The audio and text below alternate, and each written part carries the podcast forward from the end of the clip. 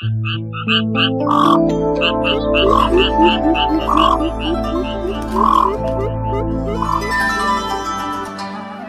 cũ cảnh xưa.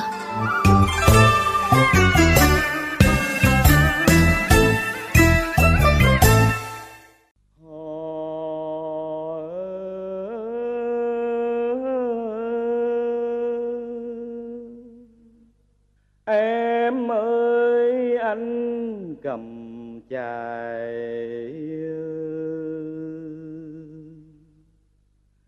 Những câu hò của chàng trai dành gửi cho người con gái mình yêu thương khiến người ta nghe mà thổn thức ruột gan. Từng lời từng chữ chân phương mộc mạc nhưng chứa đựng hết thảy những buồn vui hờn giận. Ai rành nghe sẽ nhận ra ngay đó là hò mái dài, một trong những thể điệu của hò Cần Thơ.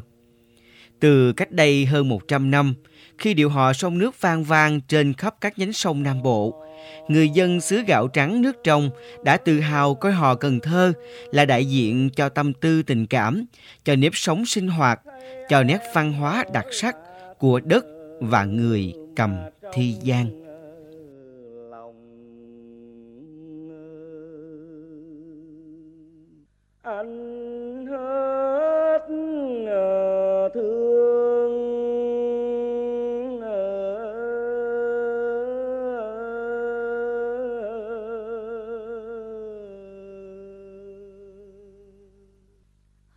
Ai đã một lần đến thủ phủ miền Tây Nam Bộ, mảnh đất từng được xưng tụng bằng mỹ danh Tây Đô, mới thấy được cái thần của câu ca.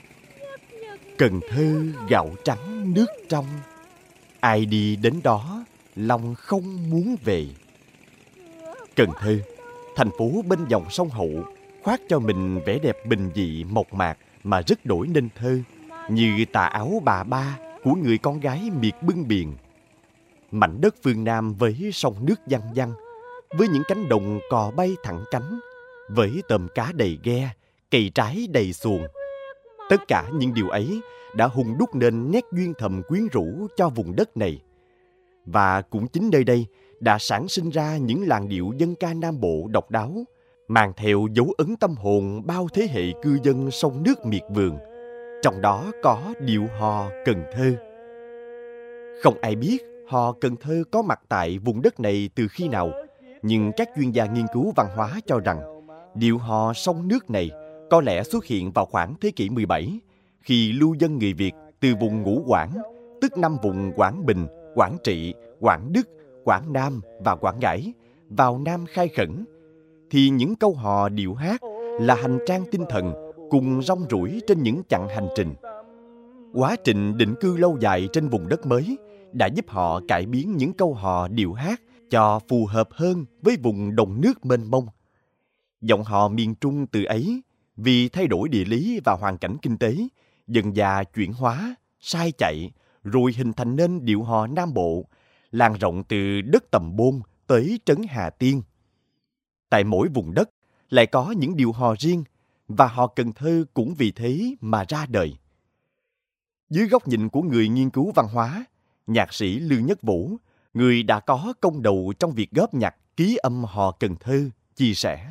Cái họ giờ nói họ Cần Thơ thì nó có nghĩa rộng là họ của Tây Đô. Cái vùng đất Tây Đô là đại diện cho đồng bằng sông Cửu Long.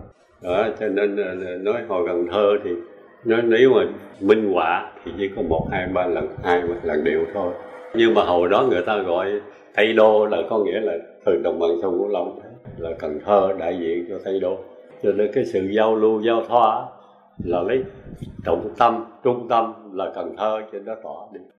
Theo các nhà nghiên cứu, trong hành trình khai hoang lập ấp, đời này sang đời khác, thế hệ này tiếp nối thế hệ kia, cư dân sông nước miệt đồng vẫn truyền khẩu những điều hò đặc sắc như những thể thơ lục bát quen thuộc, phản ánh đời sống sinh hoạt, chuyển tải nội dung trữ tình, tâm tư, tình cảm của người dân, cách đổi nhận sự thế trong cuộc sống có tác dụng cổ vũ tinh thần hăng say lao động, xua tan sự khó khăn nặng nhọc của nghề nông, thương hồ, vạn đò. Chính các điều hò như một mạch sống tạo nên sự gắn kết cộng đồng trong sinh hoạt và trong sản xuất của miền sông Hậu.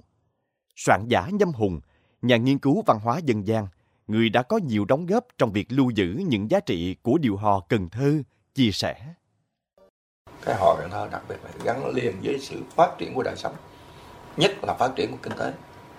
Khi chợ nổi ra đời, khi nghề thứ họ ra đời thì đây hết những cái, cái họ.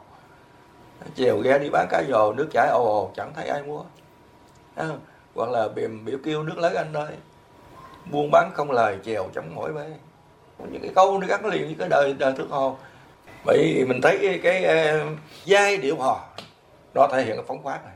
Tức là mình nghe lên thấy nó mở cái âm thanh nó mở chứ không phải là khác nếu những cái điệu hò ở miền trung thì mình nghe nó có vẻ nó nó nặng nó khác thì cái điệu hò nam bộ nói chung và trong đó có hò thôi thì mình thấy cái chất mở nó rõ ràng theo hồ sơ di sản của Ủy ban Nhân dân thành phố Cần Thơ để trình công nhận hò Cần Thơ là di sản văn hóa phi vật thể quốc gia, thì điệu hò này được phân bố trên địa bàn huyện Thới Lai, quận Ô Môn và quận Cái Răng của thành phố Cần Thơ. Đây là loại hình hò hát dân gian có từ hơn 100 năm qua, hình thành từ quá trình lao động sản xuất và sinh hoạt đời thường của người dân. Các điệu hò này mang những đặc trưng tiêu biểu của hò Nam Bộ nhưng cũng có những nét riêng bộc lộ trong cách lấy hơi, ngân hơi hoặc trong lời kể có ý tứ độc đáo trữ tình, mang hơi hướng của con người Cần Thơ. Chia sẻ thêm về cách phân biệt các kiểu hò này, ông Lê Thanh Hoàng, hội viên Hội âm nhạc thành phố Hồ Chí Minh cho biết.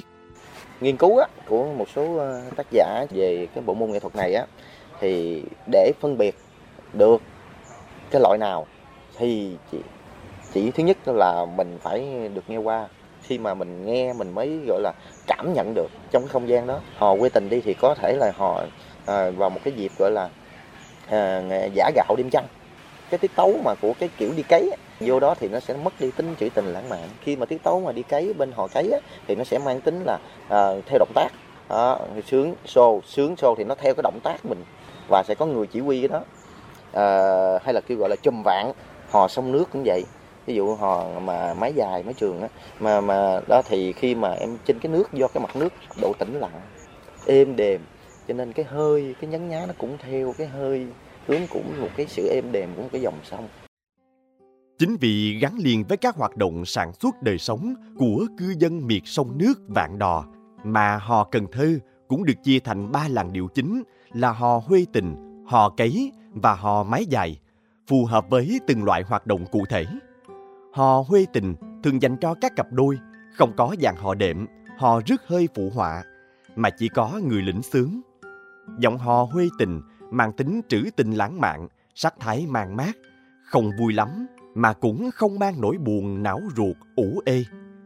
Bên hò cấy sẽ mang tính theo động tác, theo kiểu sướng, xô và sẽ có người chỉ huy. Các tay hò thường là những người đi cấy mướn, cấy vận đổi công, thì nhau khoe làng hơi thanh sắc của mình. Họ cùng nhau thi tài đối đáp, thử tính nhanh nhẹn và đua trí với nhau qua các điệu hò.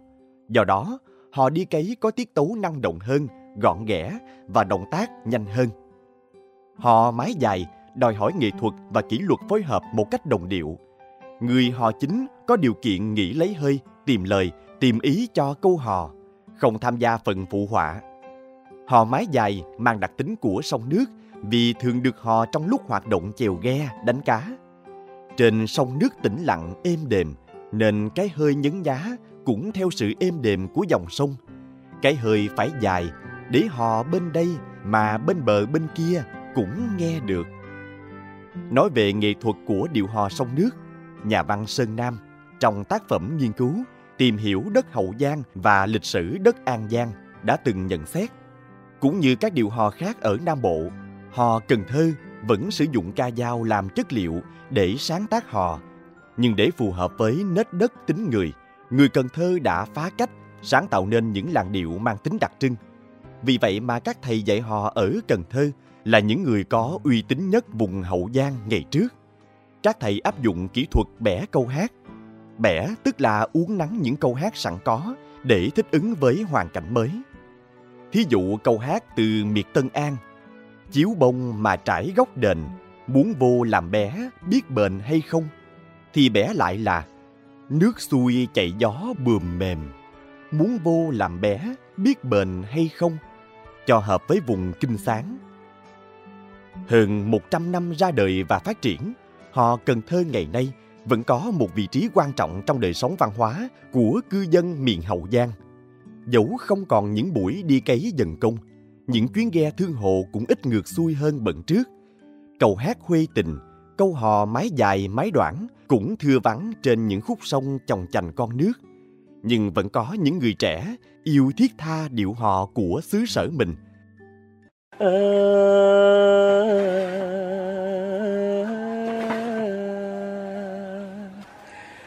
vô gặp em bán trầu. Đi ra gặp em bán mâm. Mà thấy em đầm thắm trong già anh thương.